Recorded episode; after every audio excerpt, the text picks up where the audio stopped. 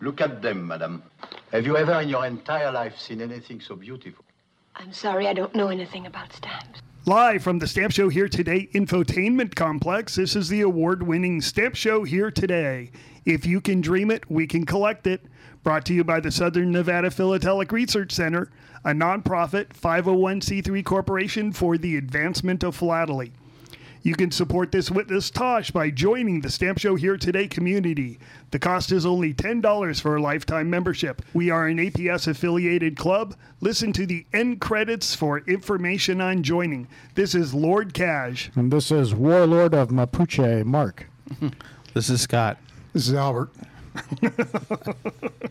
They're obviously not members of the Stamp Show Here Today community. Well, Yeah. I, I am, but They don't they don't have their titles yet. the number of comments I had about that's overdone and you should move on to something else that I got at the show this week last week made me think that yeah, okay, I'm not going to play that game. If there's a dead horse, we will whip it until there's no horse left.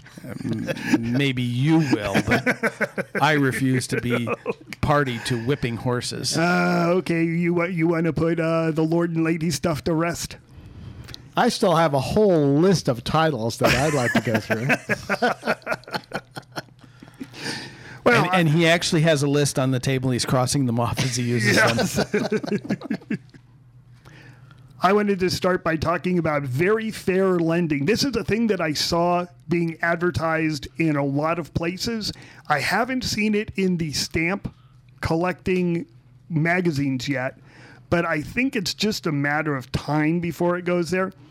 What it is, is they will loan you money on your stamp collection. Actually, it's on any collectibles, including art, digital art. So they're going to loan money on NFTs. Huh. Ooh, that's scary. Uh, collectibles and stuff. They have a list of things that they loan on. But I thought this was interesting. When you read it, uh, it says, We love vault programs. So be aware that what that means is that you will mail them the collateral, they will hold the collateral. So if you want to play with your stamp collection and borrow money against it, good luck. It won't work. Uh, it says they loan 50% loan to value. Uh, how they determine the value is going to be very interesting, I think. Uh, there are people in the stamp industry who do exactly this. They do it a lot with dealers, and they do it so that the dealers can free up cash to pay for a lot of times what they have purchased. So they will finance what they're purchased this is during the times when interest rates were very low. Um, the people were charging half a percent to one percent, and generally speaking, one percent per month. Well, one of the people I know that does this charges way more than that. Are, is it the same person now who I'm thinking of? More than likely. Yeah. Um, like I said, twelve percent per year. It accrues on a monthly basis, so it's actually No. higher. Try try forty percent a year. So Scott, you're here. You're back from the APS show. How was the show? Show was really good. It was uh, quite busy. I was actually impressed at uh, the foot traffic on Thursday and Friday. It was incredible. Saturday and Sunday were a lot slower, but Thursday and Friday was just busy, open to close. That's a good- Especially Friday. well. The market is up right now, so Well, I, I don't think the market had that much to do with it. There were only about 60 dealers, which I think I don't I didn't talk to a single dealer who didn't have at least a good show. Some of them had great shows, but uh, people were buying yeah. a lot. Well, I hate to bring economics into it, but when money is is difficult to store value with, people will buy things that they enjoy, stamps, and that hold value. And uh, so you have a lot of money right now in the auctions. Uh, I heard Matt Kariga did really well with his auction, and this was his He first did. auction, right? He did. Yep. I bid on four lots and I got I wasn't even close on any of them. Oh, you were bidding, Mark. Uh, yeah, I actually uh, won a few uh, things from the auction, which was really cool. Um, so uh, I spent about uh, seven thousand at the auction and about another seven seventy five hundred on the show floor between ten different dealers. Oh, So um, so yeah, I, I spent money like a uh, like a drunken sailor. well, I spent seventeen. Well, having been a drunken sailor, I can tell you you did not spend money like a drunken sailor. Like a semi semi sober, sober sailor. well, I spent slightly less than two thousand dollars at the show, and I didn't even go. Well, there is that. so uh, overall, uh, what did you see was selling well, selling not well? What were people looking for? Stuff like. They were looking for expensive stamps. They weren't looking for the uh, run of the mill 30, 40, 90 dollar stamps. They were looking for the multi thousand dollar stamps. Um, the the booth that I shared, uh, the other the other dealer, I mean, he had Oh, you can give him a shout out. Mention his name. He's a good dealer. I uh, shared a booth with Larry Volofsky Rarities. Yeah. And uh, he sold uh, many, many stamps that had four, and then a couple occasions a five digit price on them. So I know he did well. And uh, that's that's pretty hard to beat. I think uh, yeah, I, I I took a lot of submissions for PSE, and uh, we had over 250 submissions for the weekend, which is really good. That that was you know my target was 200, and I did over 250, so uh, that was that was really good. Yeah. Um, I had a few of our listeners come by and say hi. And tell us not to uh, give our titles anymore. Yes, and we had one one uh, one gentleman joined the podcast. Yeah, Brian. Uh, shout out to Brian, a new member, just because he joined at the APS show. That's kind of cool. Absolutely. So remember, if you join for a limited time now, Right. you get to use by the uh, virtue of hereditary Scottish uh, nobility, you get to call yourself a title for the next week. Right. I guess this is the last show. Hurry. and we still have magic screens. I gave uh, Jim a magic screen today. What is a magic screen? Oh, a magic screen is um, the plastic screen that is used over hydrogen peroxide to remove uh, sulfurization. I didn't realize we had given it a name. Yeah, we, we called it the magic screen.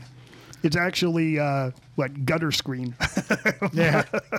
but gutter magic screen sounds better than gutter screen. and it truly is magic. The magic of science. Oh, yes.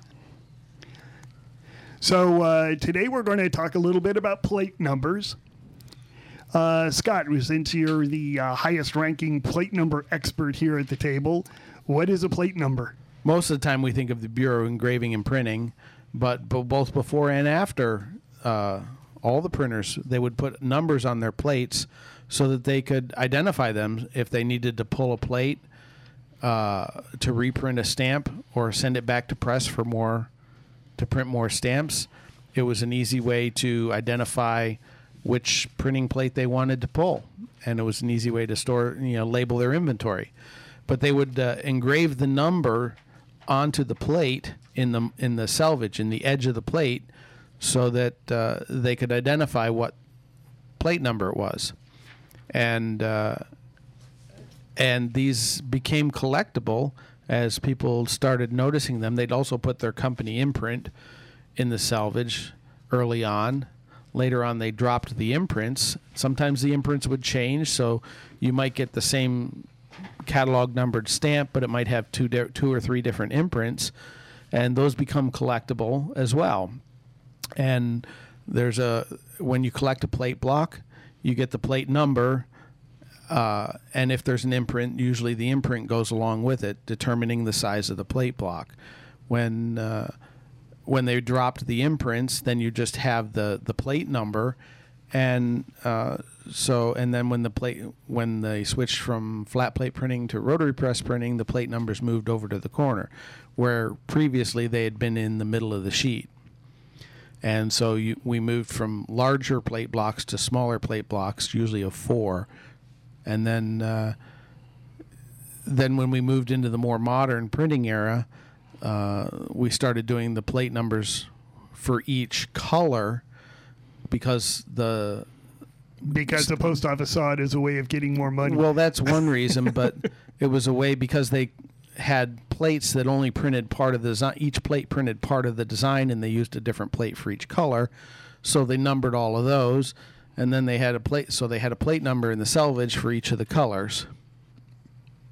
And uh, now our plate numbers are consisted of each digit in the plate number is usually a different color. So when we use now we use the CMYK printing method, which combines uh, yellow, magenta, and cyan and black to pretty much make any color in the spectrum, depending on how much of each ink you use. And so our plate numbers will have one digit of each color.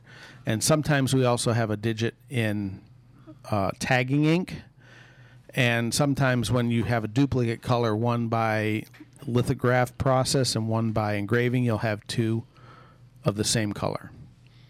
So that's where our plate numbers come from.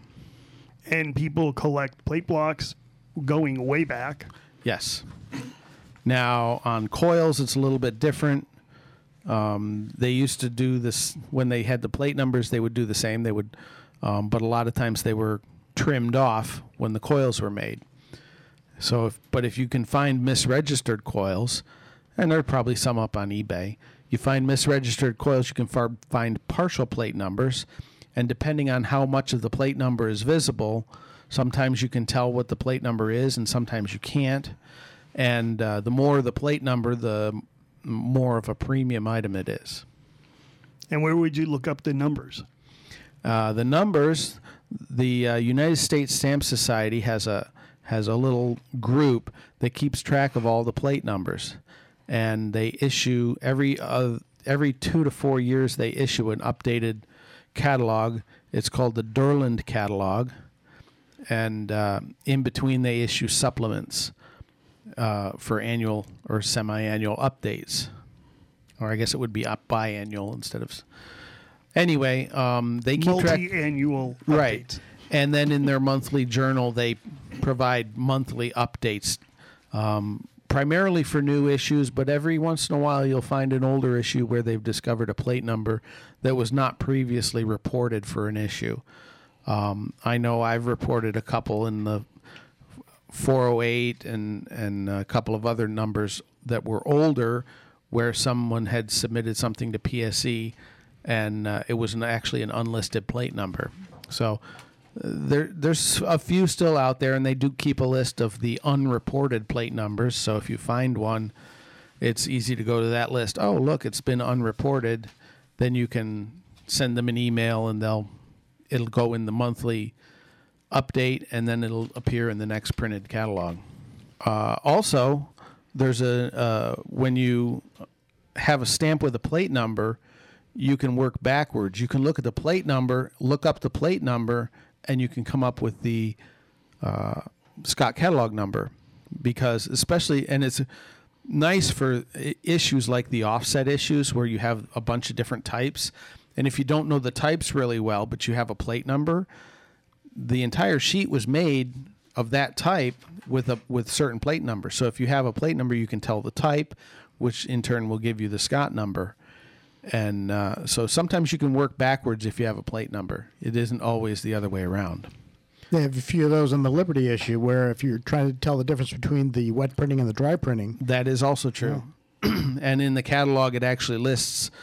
Uh, I believe it starts at the dry printings. It tells you, it gives you a plate number, and anything higher than that is dry printing, and anything below that would be wet printing. So the sometimes the catalog is good; it'll tell you, but sometimes it doesn't. If you read your catalog, there's the recognition of plate numbers will occasionally uh, can earn you a lot of money. If you look in the catalog, for instance, uh, the ordinary Scott number 498, which is the one cent 1917 issue, there were a couple plates that were that were electro were created electrolytically, and so uh, they actually have a different catalog value. So the uh, one, three, three, seven, six, and seven, and one, three, three, eight, nine, and ninety. The uh, the plate blocks each catalog twelve hundred and fifty dollars hinged and two thousand dollars never hinged. Versus what for the normals? Two dollars. That's worth knowing. Well, there's also another one that I can think of. Um, the back when the private perforation companies were in existence, they made uh, imperforate stamps from uh, unique plates specifically for the uh, private perf companies to use, and they had the variable spacing. So they had two centi- uh, two millimeters spacing in in the center of the sheet, and they had three millimeter spacing on, on the outer edges of the sheet. But the private perf companies didn't like the variable spacing; they wanted consistent spacing, and they liked the wider spacing. So what the post office did is they cut out the center section with two millimeter spacing, and uh, only gave the companies the the wider spaced material. Well, now you have what was essentially created as uh, for coils.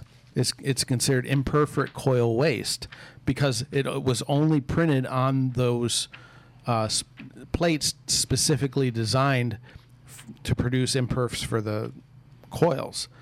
So even though they're imperfect stamps and a, a single or a small block may look like any other, if you get a larger piece or a piece with the plate number on it, you can look at the plate number and actually say this is imperf coil waste. And uh, if you find a cover with that on, I mean, you're talking big, big bucks. I mean, uh, maybe not as much as the electrolytic plates that Albert was talking about, but um, yeah, it, it can take a twenty dollar cover and make it five, six, seven hundred, a thousand dollars, depending on what it is. Very cool. So, Mark, what crossed your desk? Well, uh, actually, what I wanted to talk about was what I saw at the uh, at the show, and I was shocked to see. I went to a bunch of different dealers, and I was shocked to see how many fake Kansas Nebraska overprints I saw in dealer stocks, um, which were um, some of them obvious, some of them not so obvious. But uh, but it's way more than than than I've I've seen in the past. So I'm not sure if these are you know how how this is coming about, but uh, but you you know you got to be really careful when you're when you're looking at these stamps. Uh, you got to make sure that it's that it's got the uh, the right kind of gum on the back, um, one gum breaker, or on rare occasions two at the you know one at the top, one at the very bottom. Very, very top and very, very bottom. Right. Um, the uh, what is it? Seventeen vertical lines. Yeah, you want to see the ridges in the gum. Yeah. The, the, the Sometimes they're more prominent than others, but yes, you want to see that the gum was applied that way. And then uh, and then the color too. The the colors of the stamps are, are pretty uniform. Um, and I especially like the dealers who have like um, they'll put on a stock sheet and they'll put you know uh, you know half a dozen or so of the same stamp. Uh, if you're if you're looking through a, Can- a Kansas a Nebraska dealer stock and one or two stamps really jump out as different colors, uh, you can uh, be guaranteed that those are fakes. Or they might be the only real ones in the lot. Were these fakes coming from basically one geographic area or one group of dealers that came from a certain area? Because there there have been times in the past. I remember in the late '70s, there was a group of Kansas, Nebraska fakes that we we found out later who was making them, but they all showed up in people from dealers from Southern California and Northern California. Hmm. Interesting. No, I, I, don't. I didn't uh, recognize any kind of pattern other than the fact that they were all in Ohio on the same day. But uh, but no, I, I there was uh, it, it was it was different dealers, um, different you know different ways that they that they maintain their stock. But uh, but yeah, it was. Well, uh, a note on color. The one reason why the Kansas Nebraskas are so consistent in color is when they decided to do this test program for Kansas and Nebraska, they didn't use the sheets that they were uh, regularly issuing.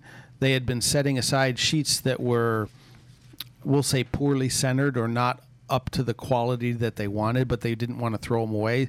So they used the waste that came off the printing press for the poor, poorer centered material uh, just from a couple of days worth of press runs. and so they were all the sheets were all picked within literally a day or two days coming off the press. So the consistency of the color is extremely uh, consistent with Kansas, Nebraska overprints. And since they never did any of the other states, obviously they considered the the test program a failure. Um, so nothing else was needed. But um, that's why the con- color is so consistent because they weren't produced over the the source material that the overprints were placed on was not produced over a very long period of time. Didn't the post office do that in response to uh, post office robberies in Kansas and Nebraska? They did. They wanted to see if they could, uh, so that you couldn't basically cross the state lines and sell stolen material in another state. But they found that it didn't really make much of a difference. A kind of similar thing, but it has to do with currency, happened during World War II when they um, they exported all the currency out of the Hawaiian Islands, and the only currency that was available had a, had a black hollow overprint that said Hawaii on the back. Yeah, that's a very interesting issue because I'm too low now. The U.S. government actually was afraid that Japan was going to occupy the Hawaiian Islands. It was a real threat. They saw it as a real possibility. So they pulled all the currency out and they put in currency that was overprinted Hawaii. It ended up not happening, but it just goes to show you, you know, they were planning for the U.S. er, the U.S. to be invaded. They were planning for Japan to take the Hawaiian Islands. And uh, that's something that I think when you see the currency and you see it printed on the back in big letters Hawaii, you go, why did they think that this was going to happen? It's like, yeah, they really, really thought it was going to happen. They thought it was a real, real likelihood. Well, after Pearl Harbor, yeah, they certainly did. Yep. And, and the intention, the Japanese intention was certainly uh, in the June 1942 campaign to uh, to conquer the Midway Islands. The idea was to conquer Midway and then eventually conquer the Hawaiian Islands within six months. Yep. The, the, the, my, fa- my favorite uh, my favorite trivia question is what part of the America got conquered by the Japanese? That, of course, was the islands of Attu and Kiska and the Aleutians. I wa- I was going to say you're not going to say Midway because they didn't take Nah. Midway, but yeah, yeah, they did. They invaded uh, Alaska. Yep. They stayed there for years. Yeah. and then and then we didn't kick them out. They just said, uh, "We're out of here. This is stupid. Well, we fought. it's, we it's fought, cold. I'm going We home." fought. We actually fought a battle on Attu, but but but but we actually by the time we we invaded Kiska, we uh, um, the Japanese had pulled out the pre, like ten days previously. yeah, yeah, But the but the battle for Attu was a was a small but very bloody affair. yeah. It was a naval battle. Well, you had a lot of ground. There's a famous group of uh, famous group of Alaskans that were called the Alaskan Scouts. They were basically all the frontier and backwoodsmen. They became they be, they did a lot of the the actual climbing of the mountains and attacking. Yep, very interesting piece of history there. So we Scott, got off the subject. yes. Yeah. so Scott, what crossed your desk? Well, I have a very interesting thing. I have a Confederate States number six. Or is it number five? Uh, I think it's number five. I don't think it's either, actually. Well, actually, it's a counterfeit uh, that was produced in New York, which, as we know, was not part of the Confederate States. So s- the Union was actually producing counterfeit stamps of the Confederate States to rob them of revenue. And uh, uh, so, anyway, I I found a, a counterfeit at the show, and uh, so now I have a nice, very clean, no gum New York counterfeit, Confederate States. So it's the five cent blue Jefferson Davis. Yep. And the uh, and the most notable thing about it is that the F and the E in the in five um, have shorter crossbar crossbars than the genuine. Yes, by a, quite a bit. It's it's actually noticeable if you know what to look for. Well, now we know what to look for. and That's right. also, um, all the counterfeits are all the same shade, and none of the genuine stamps were printed in the same shade as the counterfeit. right, the counterfeits are a little bit more greenish than the genuine stamps. So if you find one counterfeit in your collection and you notice the shorter crossbars, on the F and the E, then you can use that to compare with all the other uh, five cent uh, Jefferson Davises, and if it's the same color, then you then you immediately know it's it's uh, it's a fake. I would think the fake is worth as much or more than the regular stamp. Uh, you would think. I would, yeah, I would think it would be worth more. It's got better story to it. I mean, personally, fives and sixes are uh, pretty common. I mean, you still find sheets of them. Yeah. Yeah, Yeah, very and interesting. People people want them cut in a way that gives them the the uh, the uh, grade of 100. Oh well, y- Well, sometimes you don't have a choice. I mean, this was a single stamp. It's got four margins on it, but they're really small. Well, again, uh, there's a lot of people who want to have a grade 100. And so, you know, the easiest way to get one is an imperforated stamp that's cut to be a grade 100. It's a manufactured grade. I understand that. So, Albert, what crossed your desk? I'm looking at some Canal Zone uh, map stamp uh, sheets right now, uh, 10 and 11, and then uh, the actually the interesting thing was there was a complete sheet of uh, of Scott number 17B, which is the better stamp that gets twenty dollars a stamp. There was a sheet of 100, Oh, so you don't normally see. I've never owned a sheet of that. I've owned sheets of the other stamps, but not a sheet of that particular sub variety. and the interesting thing about these sheets is they were printed. on Panama on they were printed on Panamanian stamps. Right. Actually, and uh, and they're uh, they're they were overprinted. In the one case, one cent, and another case, two cents. But it's it's an it's, it's an interesting group of group of stuff. But but there was a lot of stuff left over um, in 1924 when the when the U.S. stamps became valid again. Talk about that for a second. What, what exactly is the story about 1924? Well, we had um, we had uh, in 1924 the post office department overprinted U.S. stamps, and they were they were used in in the post offices rather than the either the Colombian stamps overprinted Panama or Panamanian stamps alone overprinted Canal Zone. Very cool. Learn your history. Oh, I'm I'm I know TR and his digging out there and all the malaria and everything. And uh, the interesting More, thing is, more more yellow fever than anything else. That was the big killer. yep, So, Cash, what crossed your desk? uh, a whole bunch of U.S. number tens and elevens Still. still. and uh, the one that I really liked, let me think of one. The one that I really liked is um, in there's a company called Carroll and Company in Louisiana in uh, New Orleans, and they were huge, huge, huge cotton merchants, and people would ship their letters of intent or whatever. You know, I am I want to ship you, you know, 200,000 bales of cotton and you know. So they would all these plantations were all up and down the Mississippi or along the Red River or other rivers and so they weren't postmarked at post offices they were given to riverboat captains and so you have a huge number with normal steam or normal way cancels some of them, and the one that I was uh, talking about, it was a US number 25, and it just had a little X on it. And then over on the side, it said RT6. And that was it. And the, it, it looks like nothing. But what it actually is, is an incredibly rare Red River from Texas to New Orleans cover with the US number 25, and the RT6 is route agent number six. That's how we identify which uh, river it came on. Uh, but there's this company stored all their old information, stored all their old invoices and stuff.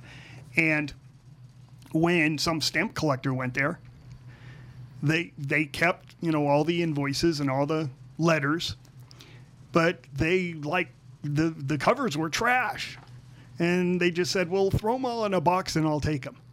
And today, most of the really rare riverboat cancels that you know exist in like ones and twos and fives, they all came from this correspondence And without this correspondence, we wouldn't have a huge amount of the history of the uh, Mississippi and Red River riverboat transits.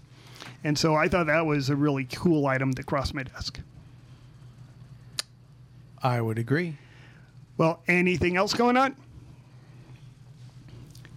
I think we should have our our, uh, our visitors say a couple of words. Oh, yeah, Jim joined us. You want to shout into the uh, microphone and uh, say hi?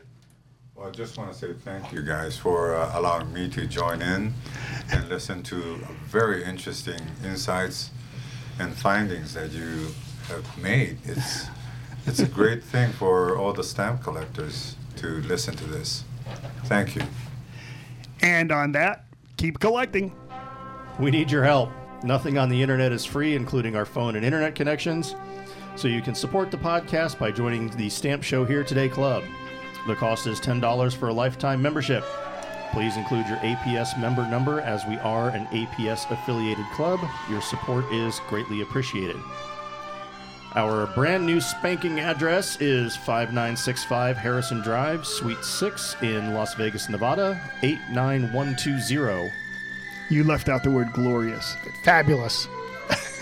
because you don't put that on the letter. Oh.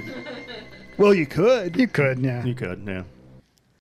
Well, kids, that's all the time we have for today. I'd like to thank Sideshow Mel, Corporal Punishment, Tina Ballerina, oh, and from Knots Landing, Miss Donna Mills. Oh, she was a sport. We've had lots and lots and lots and lots and lots of fun, but now the time has come to go. If this silkcon was found dead in his bed tomorrow, I'd be in heaven still doing this show. See you some other time. Stamp collecting happens when we dream together.